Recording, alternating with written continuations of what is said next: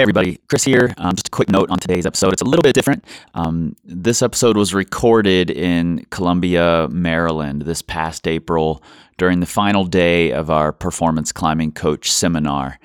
And this is a, a Q&A involving all of the great coaches and climbers who attended, talking to the coaches who were teaching the seminar, including uh, Steve Bechtel and Charlie Manganiello from Climb Strong, Dr. Tyler Nelson from Camp 4 Human Performance, Neely Quinn from Training Beta, and Kelly Drager, who is a sport dietitian with the Canadian climbing and Olympic programs, as well as myself.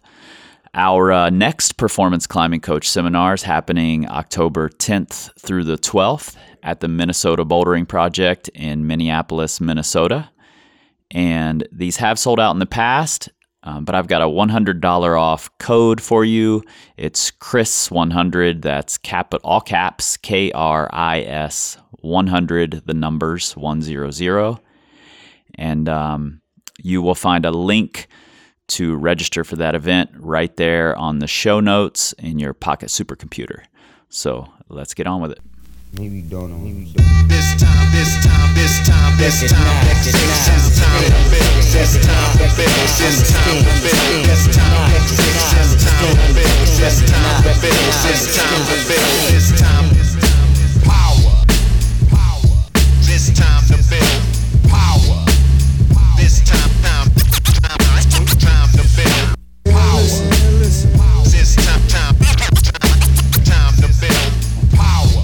have many questions. Uh, first off, um, just open for anybody. Uh, my name's Josh Strickler. I'm from United States Military Academy. Uh, training for speed climbing. Uh, where would you place this in a phase? Drills, strategies. That's it. Um, I'll answer that, Steve Bechtel. I think I think speed climbing has a greater place in in high performance climbing than than the current crop of competition climbers want to believe. The the young climbers and you guys deal with these youth athletes um, have almost no objection to speed, and they're they're actually quite interested in it. We've been dealing with the youth national teams um, this last year, and they, it's very very easy for them to integrate in with their training. Um, speed training is interesting because it, it enhances their coordination, their ability to make decisions quickly, um, moving moving quickly between the holds, of course, right? But I think that that's like a low intensity version of power training that that those that those athletes can put to use in in bouldering and on-sighting, um, and it's just another facet of the same thing. Uh, I understand it's a different version of our sport, um, and and it's something that I'm I'm not good at it and I'm not really interested in becoming better at, but it doesn't make it any less entertaining to watch. And that's really what competition climbing is about. So, as far as integrating it in, I would say put it near a power phase. Um, and then I would take the, the, uh, take the time to let them do lots and lots of repeats of those things you know just practice those things they're for most competition climbers, they're appropriate as a, as a skill drill at the end of a warm up. Um, and then you can just feather away the uh, amount of time those athletes are putting into it if you're focusing more on boulder or, or on lead. Um, there's a really there you know there's several good um, uh, speed resources, but there's a Canadian guy named Patrick LaBelle, and he is he's a really great coach, and he also um, has good information, and I think he's if you if you reached out to him, he would be able to give you some specifics on what he does with the the Canadian kids. Um, but like I said, it's it's got its place, and it's not uh, really it doesn't really take that much time away from a normal training schedule um, to to put some speed climbing in to a level that you can become at least competitive, but. Um, but again, we have some resistance to that with the the older athletes at this point. Yeah, and just to build on what Steve said as far as practicing the skill of it. Um, a lot of gyms only have the two halves, they don't have a full speed setup. Um, so I really like to have some of my athletes who do it, who have that specific setup or who have a full setup, do just parts of it and do it at different speeds. So I, I, I might be looking for a half speed and then a full speed. And I think by slowing them down, a lot of research has shown that by slowing things down to a purposeful speed, then retention is is a little bit better, and they're able to coordinate things better. So, and I wouldn't I wouldn't slow it down to sloth style like we worked on, but but I would have them purposely try to hit a half speed mark, something like that.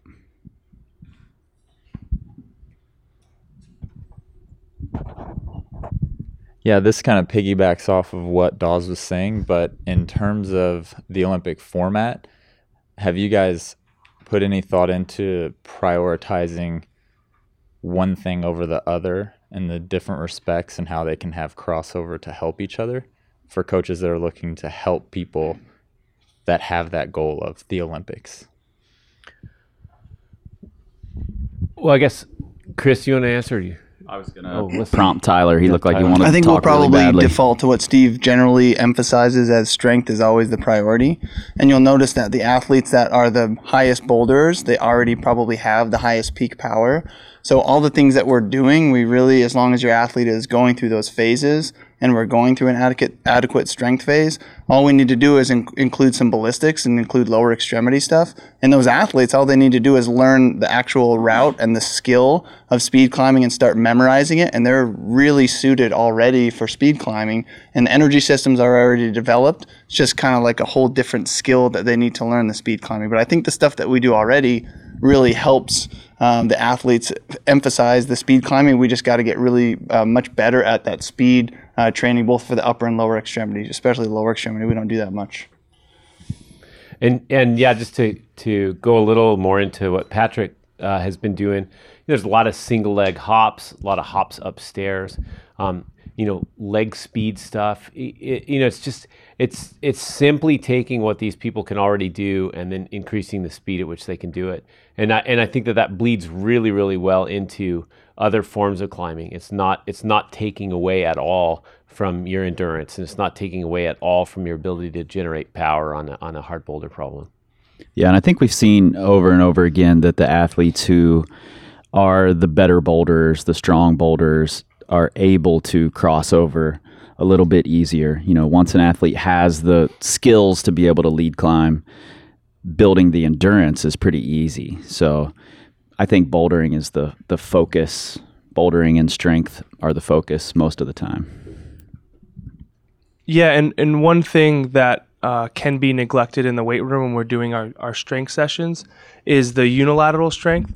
Um, and so we see a lot of heavy squats, heavy deadlifts, heavy bench press, but um, very rarely are you on the same exact um, height foothold with both legs and jumping for a hold. It's it's a lot of one-legged stuff. So these one-legged squats, these one-legged uh, movements uh, rack step ups with weight, lunges, um, cross over tremendously into the climbing. And we can get them to do that and get strong without having to worry about fingers and skin and, and all those other conditions that we worry about with climbing. Hey, my name is Viet. I uh, have a problem. um, no. Uh, yeah, when you were talking about the unilateral exercises, uh, were you you're, are you talking about lower body stuff generally, or are you talking about like Both. doing like maybe like a uh, a dumbbell snatch, like you know, like switching Yep. arms off? Yeah, I think yeah, uh, that's a really good question. So uh, what Viet is saying is uh, unilateral strength, right? We're talking about one limb, um, and so when we're using when we're doing bilateral movements, we can compensate on our stronger side, and so we've got like one-legged explosive stuff or, or one-legged strength, but uh, one le- uh, one arm like kettlebell snatches, right? Like when you go to do a dyno, you're going up with one hand, so you know putting a kettlebell through your through your legs, hip hinging, and coming up overhead, and so uh, that stuff is super transferable um, on over to this type of training. Um, and I think Steve has a has a uh, thing. Uh, so yeah, Tyler's going to talk on over that. Does that does that answer your question? Yeah. Like in general, there's a really common concept in physiology called the strength deficit, the bilateral strength deficit. So training unilaterally is really helpful. Like I meant to include some of the photos in the manual, but all of the exercises, the isometric stuff, that we included, you can also do those unilaterally. So when we're doing like a one-legged, a rear foot elevated split squat, you can do that same thing with an isometric, and it's all about training those joint angles. And especially for speed climbing, they don't really get very much into the high joint angles. They stay pretty pretty large with the joint angles, but they're really really explosive at those joint joint angles. So doing hops is something that track and field athletes have been doing forever. Just like we watched with those Kenyan jumpers, right? Those guys are really really explosive, and their techniques of training they're really just emphasizing the elastic energy in the lower extremity. So doing unilateral hops is incredibly helpful. Doing unilateral pulls, all that stuff we can really transfer into the actual technical skill of sport climbing. And as long as we're training power output, you know, we're emphasizing that ATP system, the ATP PC system, you know, so we're really going to produce that power at an efficient rate. Uh, with an eye towards, uh, this is Brendan Killian, with an eye towards the upcoming uh, Olympics, as far as the U.S. climbing culture and programming, what are we not doing that other countries are doing?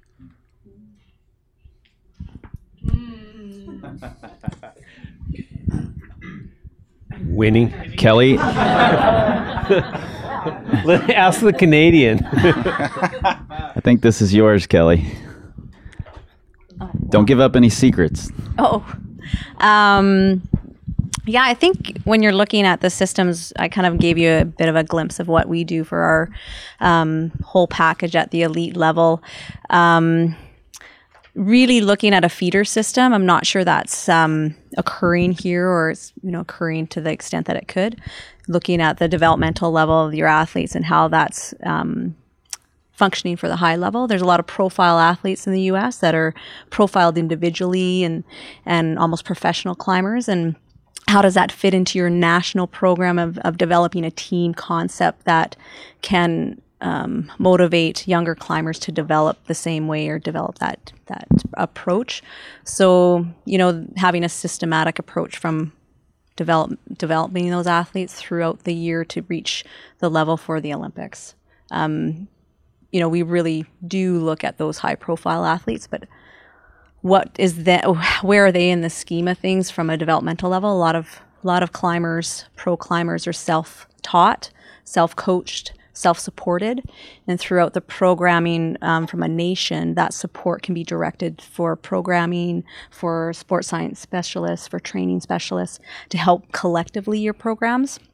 It's kind of how i looking at all the instagrams and all those kind of things Yeah, and I, th- I think what Kelly's saying is really, really important. And when I was at the World Cup in Vail last year, the Japanese team had a massive support team around them, and and no other athletes did really. Uh, individual athletes might have a, a, person or two, but there wasn't a, a big team support. And you know, Japan was in the in nine of the top ten places at the end of qualifiers. So I think that that whole system that they've built of having a team, funneling people in, supporting their athletes, I think is important.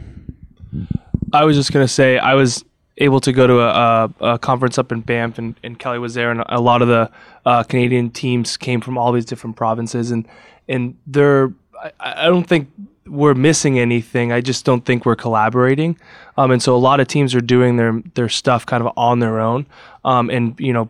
People from Alberta and Saskatchewan and Ontario and Vancouver all coming to one spot to kind of see how seasons went, what went well, what didn't, and, and working together as a, a nation for for the Olympics, right? Like you know the, the U.S. team, um, not just the the person on the team. Um, and so I th- that I I maybe that's going on. It doesn't seem like it is maybe here in the United States, but um, where that could could be missed. Chris, could I just speak to that? Recently, this summer, I went to the Coaches Accelerate program that the Olympics held for a, select few coaches that were regional champions in the country. So this is one of the things that I would really like to see more of is the teams in the region organizing together because that's kind of the first step of all of this to build a stronger country for the athletes that are moving into it is separate coaches not trying to build their separate teams and isolation of all the other coaches, but the coaches working together. Um, there's actually a coach that I'm working with at Climb Nashville for this regional championship for our region that we're going to have a big coaches dinner the night before and we're all going to like hang out and share ideas. Um, there's a coach in the Northwest, Drew White at I'm probably going to butcher the name of this team. It's Monmouth Athletic Club. Um, but he gave me this idea and he was like, we always just have dinner and hang out. And I think that's one of the first steps to building these kinds of relationships. Go regionally, then divisionals, and then we'll have a stronger overall U.S. team. Yeah, and in the conversations I've had with Connie Lightner, who I know you're friends with as well, um, she was always looking for ways to get Kai involved with more coaching, more route setting, you know, integrating into other teams and working with them. Um, simply for that sake, for the idea of kind of unifying everything and, and everyone getting to know each other. So I think it's I think it's really important. I just wanted to add one little thing. When we were in Norway and climbing alongside Adam Ondra this last summer, he travels with his physiotherapist, who also um, doubles sort of as his movement coach. And even on an individual level, I think that I've never seen an American climber traveling with a physio. And every time he'd cut, fall off his project, his physio was there to help him or fix him when he got broken. So I think that it's a mindset thing too, and where we allocate our sponsorship money. Not we, but the pros. Yep, for sure. Anybody else? Where are we at here? Oh, right behind me. Olympics or something else? Okay. So first, uh, what would a, an, an uh, integrated resistance training look like during a power endurance phase? For Steve, would you do one at all, or uh, It, it, it- like an integrated program in a yeah, power yeah. phase. We Yeah, talk about power and strength, but we we didn't talk about power. oh, power endurance. Yeah. Yeah. Um, well, uh, first, I would say the power endurance phase will be relatively short. Um, but I would st- I would say that about half of your time, half of your your climbing time would be dedicated to enhancing or training your power endurance, and then I would also have a phase that that we're still maintaining strength and power, uh, or, a, or a, a session or two per week. And so if we had, if, yeah, so if we did a session of um, integrated strength, then a power endurance session, session of integrated power or or uh, you know bouldering uh, style session, and then back to the power endurance. And so in a sequence of four workouts, it'd be like strength, um, energy system work, power, energy system work, um, and uh, and the strength, like I said, we can we can meld strength and power very effectively into the same session. The recovery from those is very similar. Okay. Um, and so you could have, you know, box jumps and squats in the same session. yeah. And uh, and then within the the power endurance, you know, I I I used to be interested in doing high repetition um, total body things. I don't think that's wrong to do like uh, kettlebell conditioning circuits, things like that. But I don't think it's the most appropriate because most of the failure, um, endurance wise, is very local, muscular in the forearm. We don't have a lot of systemic endurance failure in, in climbing.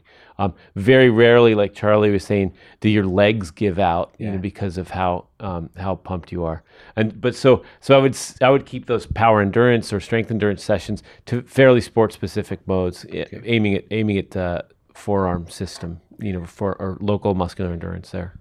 And to go back for, of my first first uh, question, what uh, are your thoughts about uh, two sessions a day?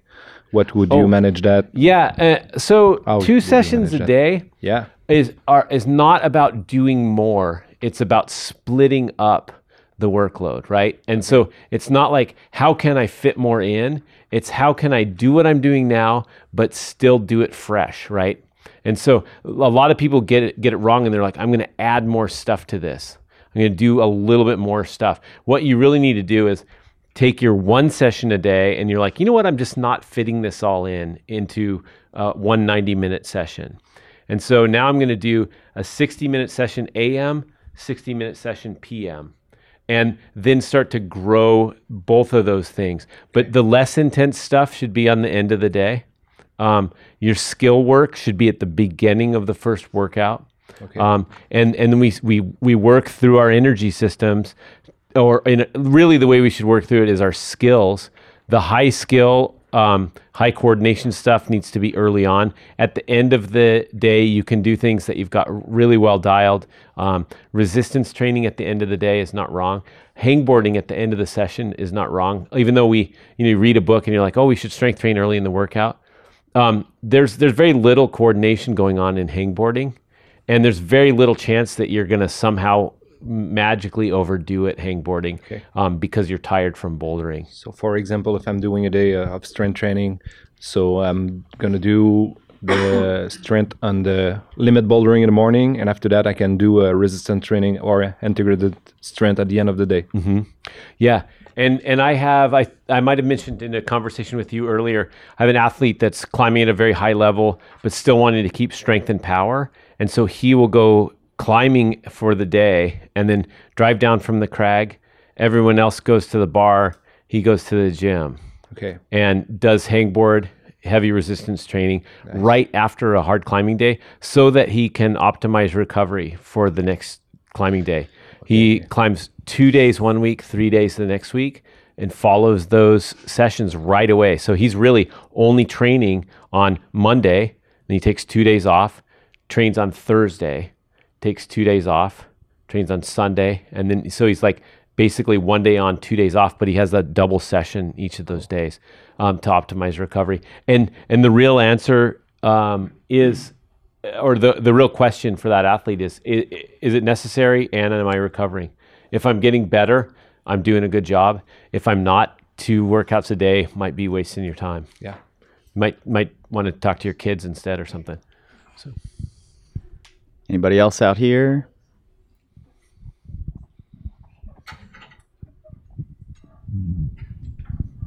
Uh, I guess just just just for the group. Um, this is Stu Wong. Um, where do you see climbing coaching as a profession going in terms of gathering a background of either nutritional, physical, medical certification or education prior to having to function with either youth or adults? Um, do you how do you see it interacting with personal training certifications or other things?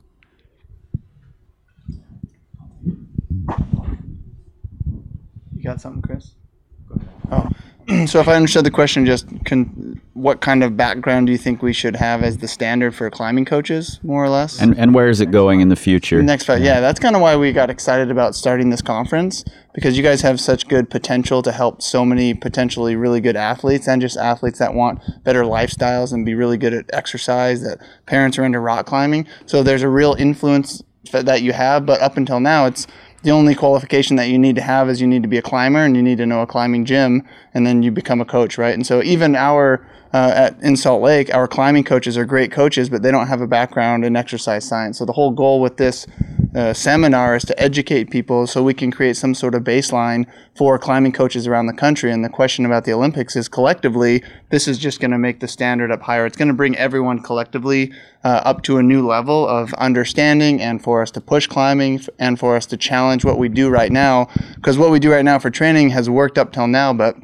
we have to keep pushing it, right? We have to keep progressing and challenging those norms. So, uh, in my opinion, I, I, I, I mean, I, I guess I went to a lot of school, but I think the education is really helpful. I think physical uh, training is really helpful. I think doing a certification and creating uh, that baseline for climbing coaches should happen within the next five years. There's no way in a normal like exercise gym that you'd be able to go in and take a client and run them through a series of exercises without that certification. That's kind of the standard in everywhere else. You know, high school coaches generally have some sort of background to take on a, a athletic team in a high school setting. So I, th- I think that's where we're going to go. Yeah, I think it's going to get more and more delineated as it as it goes on. There, there's always going to be grassroots coaches who are just helping their friends out or whatever. Um, but up until just the last couple of years, there's really only been you know uh, random adult coaches and youth coaches. That was it. There there really wasn't much of anything. So it's grown quite a bit in the last few years, and I think it's just going to continue and get more delineated. And you'll see you'll see a certification pop up before long, I imagine. I I might just comment from um, our perspective in Canada, we do require the coaches to have certain certification across the sports. And I don't know if there's something similar here um, in Canada. It's called um, NCCP. And uh, there's level one to five, and a national coach going to the Olympics has to be at a five for a lot of the sports, and even allowed to have accreditation to get into the Olympic um, venue or even coach at that level.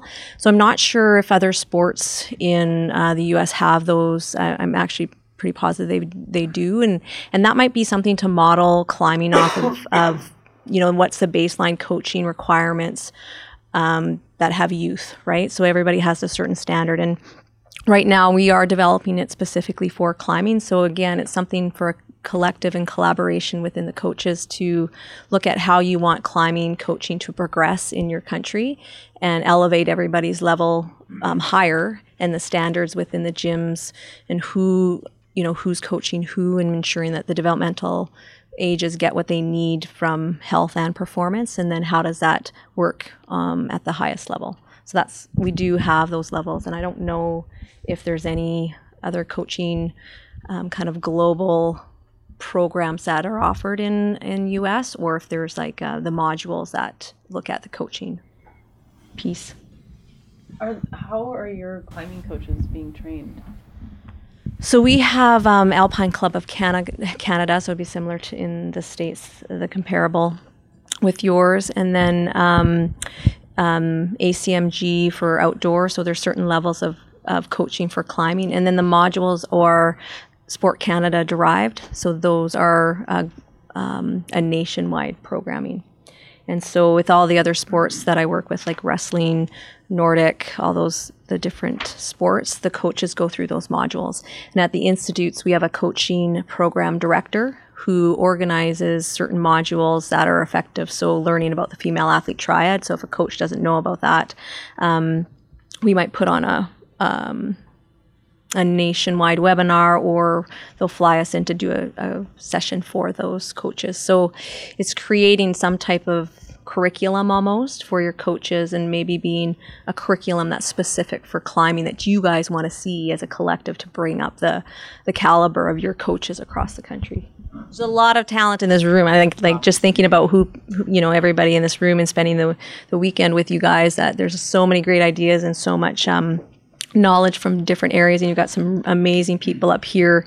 Um, but the coaching element you guys are kind of the quarterback for um, organizing you know the yearly training plan of those athletes and and bringing in the resources to help your team help those individuals. So getting some expertise in in like ytp planning and the stuff that the, you know the strength and conditioning is huge and looking at who you're using for paramedical you know who's your nutrition specialist. So those things take expertise in planning too and communication and how that flow looks I think I think developing your education is, is really important because certification, like, I you know, yeah. How many how many training certifications do you have, Chris? I've got none. He's got none. Does anybody doubt that he's an awesome coach? Right? Like he's he's he's done his work. He's studied, and and you you sit down and talk to him for a half hour, and you're like, whoa, that I'm gonna I'm gonna open up my checkbook, right? and that's that's what you need to be able to do because the the certifications are uh, you know like we we could all go online with and by the end of this discussion we could all have a new personal training certification right there there are a wide variety of certifications out there but really i found many of the certifications i've been through were less difficult than getting cpr certified and and that tells me nothing. Like it's a, it's a number and a name and not and some letters behind your name. And so what you always want to do is continue to educate yourself. And I know there's a lot of coaches in here that have got certifications of, of varying degrees. But one of the things that happens, and I'm, I'm sure that you coaches will agree with me, is you get done with the certification and you're like, what did I really get out of that? And some of them, uh, it's it's a big goose egg, and it's something you had to do for work. And some of them are are fabulous, but we don't have that yet in climbing. You know, like a, a certification that also makes you feel like you got the education. Because I went through and I got a my first personal training certification. I was like, oh crap, I'm a certified trainer now, and I still don't know what to do. Like you know, I, I know you know how how the you know, muscle physiology works and I know how this works and that and all these pieces.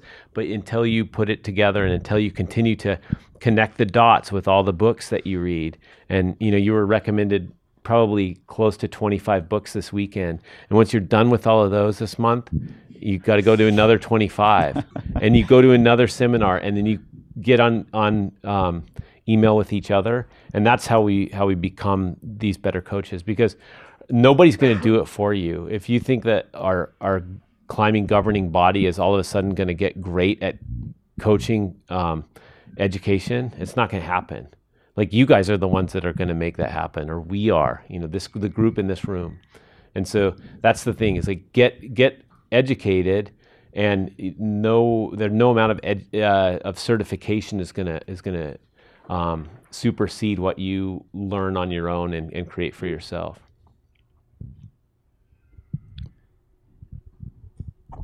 Caleb Stripes. Uh, this is for Tyler. Um, that first lecture you gave on Friday uh, about muscle physiology, I thought was great and very fascinating. But the information also went really fast, and I don't feel that I No. had a uh, a base knowledge to really get as much out of that as I wanted.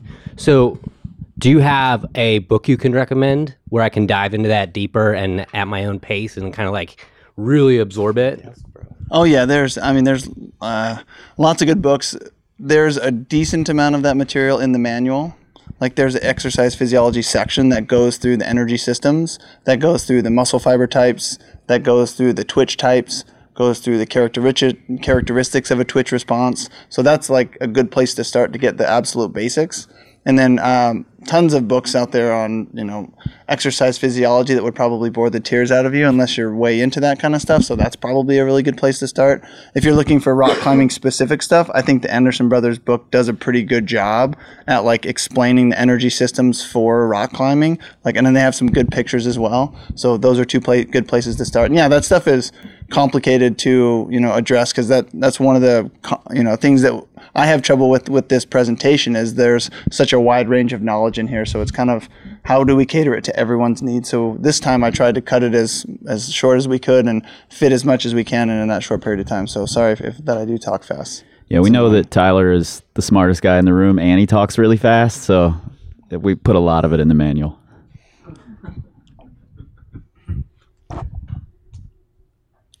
Uh, Taylor Reed. Um, uh, a lot of my uh, the uh, the workouts, I guess I, I don't. I'm not sure I really call it programming, but a lot of the workouts I end up uh, recommending are, are are pretty much every day. They're highly skill based, um, and um, I'm kind of curious about the comments Steve made. But I'd love to get every uh, anybody else's opinion um, regarding many of these these uh, these um, can can be essentially very low impact, but then a number of them can go into more of the power slash strength um, area. But then on top of that, you're looking at say, you know, um, throwing in actual uh, actual training of some sort in um, using another energy system. And so there was a comment you made the other day regarding. I can't remember if it was Friday or, or yesterday um, regarding energy systems um, and uh, and um, trying to maintain one on a given day, and but it's okay to go into a second one, but uh, as long as that second one is a little bit less. Can you speak a little bit more about that um, and about how to uh, about how to approach that? Right.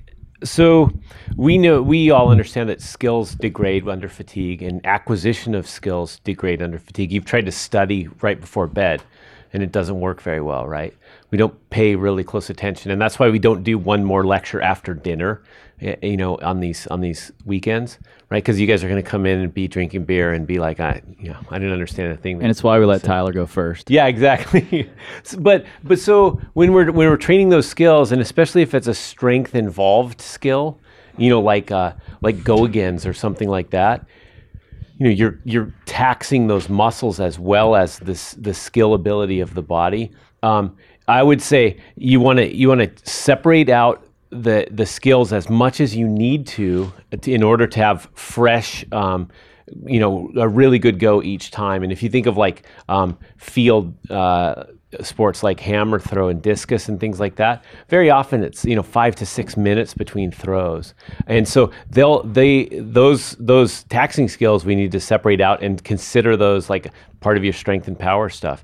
And then on a, on the same day as that, if you were going to do it, I would do something that's that's the opposite side of that, and and go like, okay, I know this athlete still needs to work on strength endurance and things like that, but then we we start worrying about their ability to recover. And so I would say, let's go into um, some easy footwork drills, like we can go put them on the auto belay and work on high stepping um, for for 15 to 20 minutes on on a five six. You know, take them take them way to the other end of the spectrum, or go into something um, like working mobility, working a flexibility issue, working on something that that, that athlete very much needs, but but isn't um, isn't being addressed in that same skill session. Does that answer your question at all? It does to an extent. But So the problem is, is, is that, it, sorry, uh, if I do skill work every day, Mhm. then that would essentially mean I would have to I would have to have some skill skill days that that didn't go into a strength or a power uh, or a power oriented session, and, Mhm. uh, and so that I could so that I could program power endurance or or or or, um, or and or endurance on that on that particular day, as Yeah. opposed to being able to run, say like if, say say hard, harder skills most days, but then also be able to, to to hit those other energy systems. Yeah. And so and so um, I've experimented in the past with, for example, requiring say like uh, like like like a two a day, you know, where I where where early earliest skill, sort of like the the what you had with the with the young lady on there, Yeah. early skill, later uh, uh, later um, another energy system. Yeah. Um, and then uh, and then but then also uh, uh, occasionally I basically just say you know like I just want you to take an hour of downtime. Yeah. Um, you know, or something along those lines. But so I guess uh, so I guess I mean, what I'm what I'm really looking for is sort of a recommendation. Is that if it's not optimal, do you do you do you, do you still recommend it? If you don't recommend it, well, like how would you how would you approach the, the same problem? Uh, you might just vary the volume of the skill work you do. You know, the the warm ups that, that Kris prescribed the other day. You know, like the the contrast drill, the sloth monkey. Um, you could say we're going to do that in the warm up, and then we're going to move on to the energy system training that we're doing, and we're not going to have any more specific skill work that day. Um, and then another day, you might say we're going to spend the first 45 minutes doing skills, and then just a very, very small amount of, of you know, like say hangboarding or something. And so you might just think about varying the volume of it and understanding that if you're developing the skill regularly over the course of an entire training plan, four to six weeks, whatever it is, um, th- that athlete is going to acquire skill more on repetition than on volume in an in individual session. And so you can always go like, okay, we're, we're done here. This is too much. Um, but it does take more of the, the coaching art than, than, uh, than just like saying it's going to be 15 minutes this day, 30 minutes this day. And Kris, Kris will have a good answer for this too. I'm glad you said coaching art. Actually, I think this this is really a big part of that, and something that I think is important that you can add in or or make a change to is when you're working on really high level skills that are fairly high intensity and you know that becomes a problem with with programming any hard workouts. There are a lot of ways and you're a creative guy and can come up with ways to regress those those really intense skills and work on the the core components of them instead of taking that you know it doesn't have to be done on a V10 you could find a way to work the core component of that skill at a lower level you know and and like Steve said vary the volume vary the intensity and I think that's a good way to mix it all together anybody else out here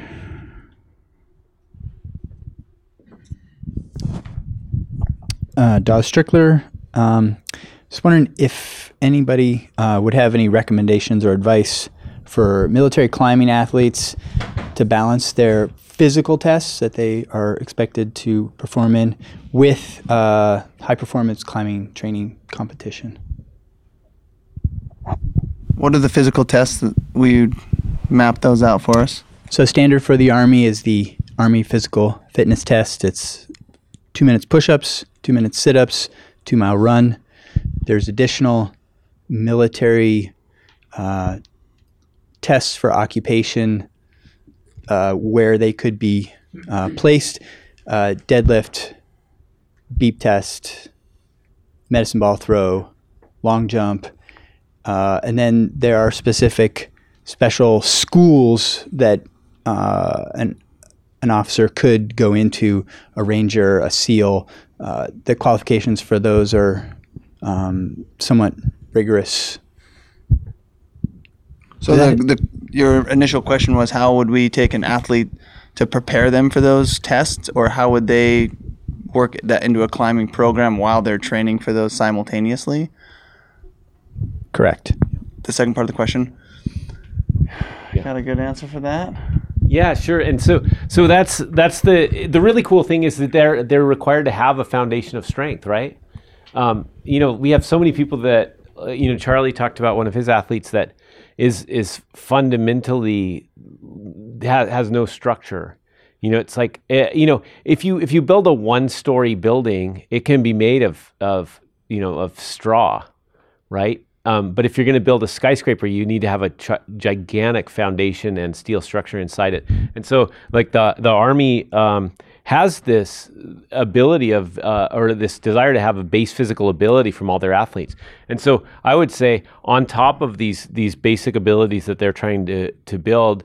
Um, uh, once they get to those levels, is is when you need to actually back your athletes off and say, okay, look, you're good enough to do the two minute push up test. You're you're you're solid on the two mile run.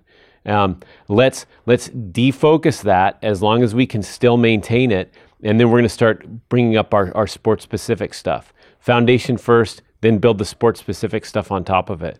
And then I would continue to test those athletes once a month. Uh, once how often do you test the physical fitness stuff?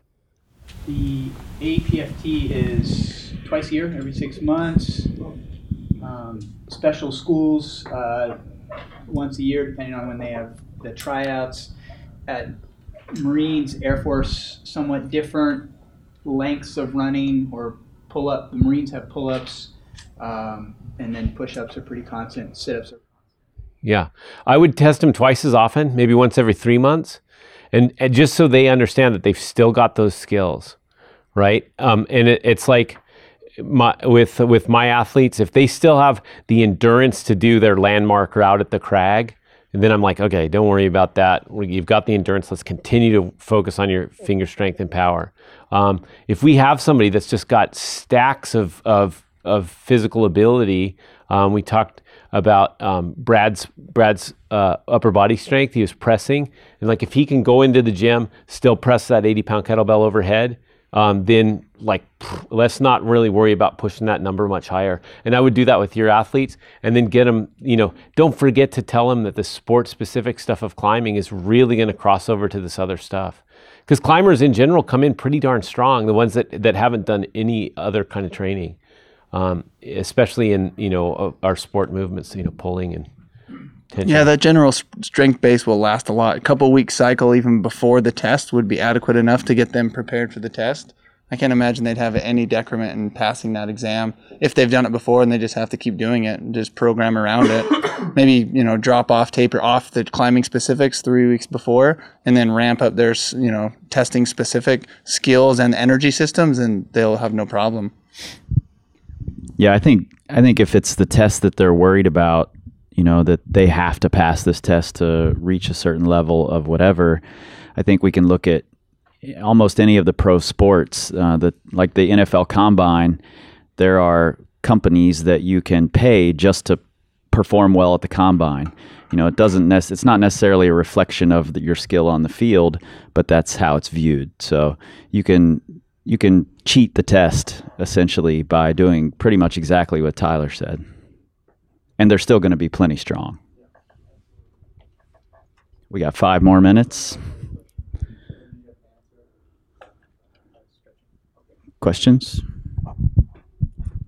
All right. When my name's Joe, uh, when talking about assessments, like when you're assessing your athletes once a month, so when you're doing that, like in a gym environment, it's very hard to assess. Saying like, all right, well, this kid did a harder grade because the grades are so subjective.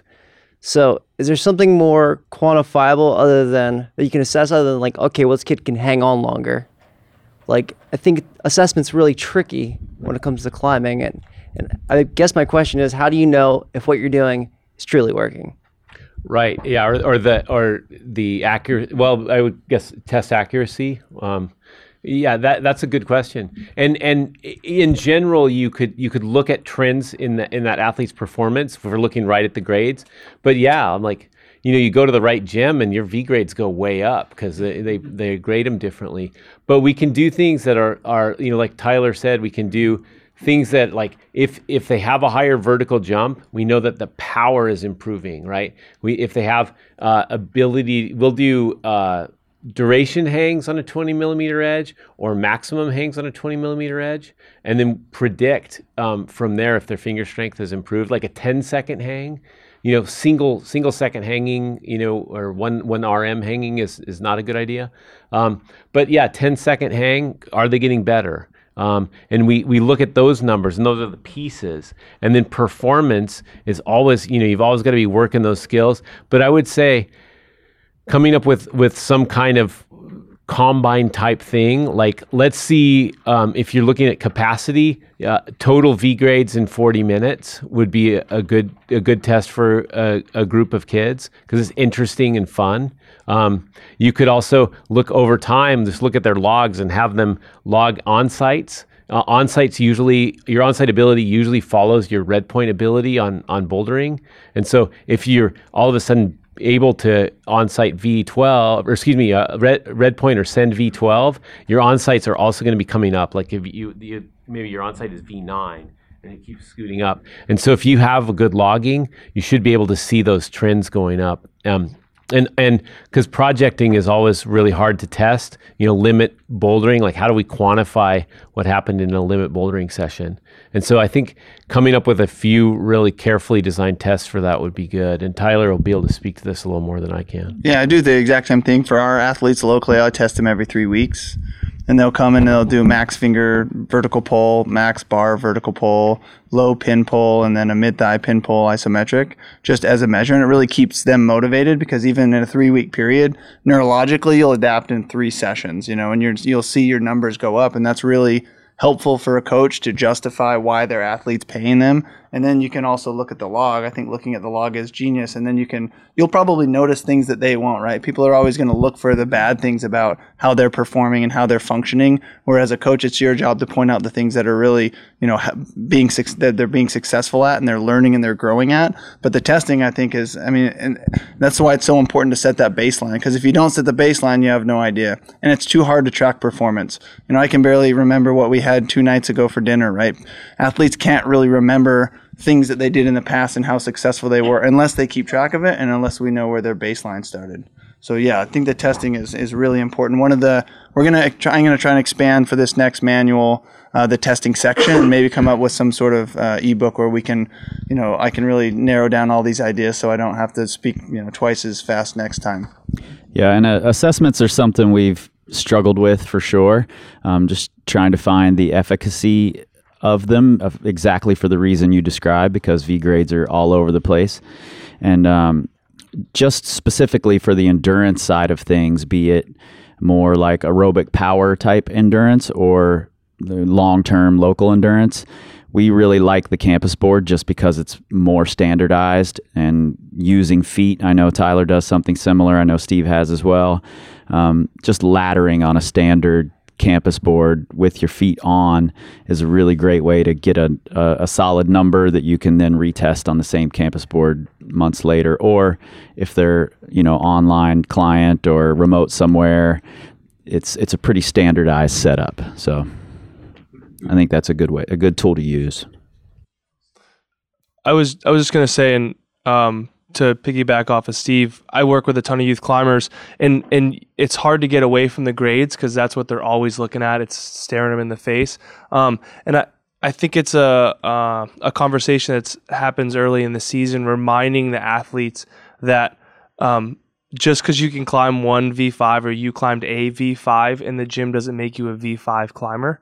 Um, and so, if that athlete or I have youth climbers who have climbed a V5 and can't climb all the V3s in the gym, um, we're obviously seeing that maybe that that that problem was maybe their style or it was soft or whatever. And so, trying to get them to think about being stronger in those kind of mid range or you know two three grades below that max. Um, seeing seeing that number go up, like the average V grade in like their density circuits or something like that, um, can show that improvements improvement as well. And and I haven't really come up with a good system on it, but like you know, have them know what styles they're good at or what holds they're good at.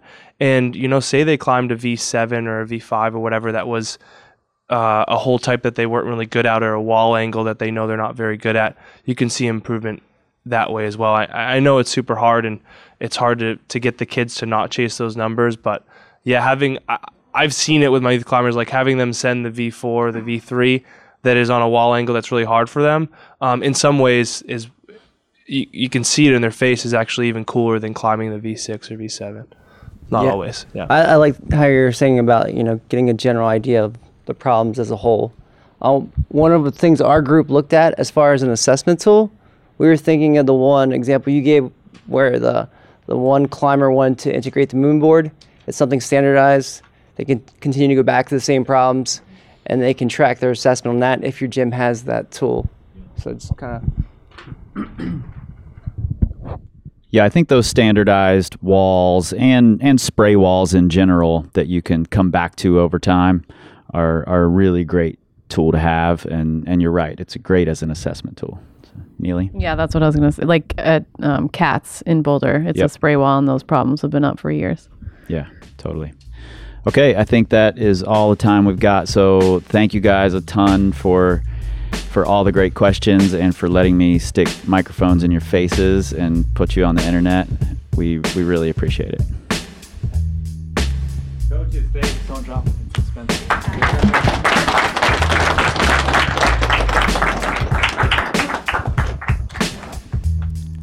All right. Like I mentioned before, our next performance climbing coach seminar happens October 10th through the 12th at Minneapolis Bouldering Project in Minneapolis, Minnesota. Hopefully, I see a bunch of you out there. Um, you can register at the link either in the show notes on the blog page or right there on the show notes in your pocket supercomputer. And um, like I said, I've got a $100 off code for you. It's KRIS100. That's capital K, capital R, capital I, capital S, and the numbers 100. Use that code, save yourself some money so that you can buy me a beer when you're there. All right, see you guys there. In the meantime, you know where to find us powercompanyclimbing.com. You can find us on the Instagrams, on the Facebooks, and the Pinterests at Power Company Climbing. And you can look for us all day on the Twitters. You will not find us there because we don't tweet, we scream like eagles. This time, this time, this time, this time, this time, this time to finish. This time to finish. This time to finish. This time to finish. This time to finish. This time to finish. This time to finish. This time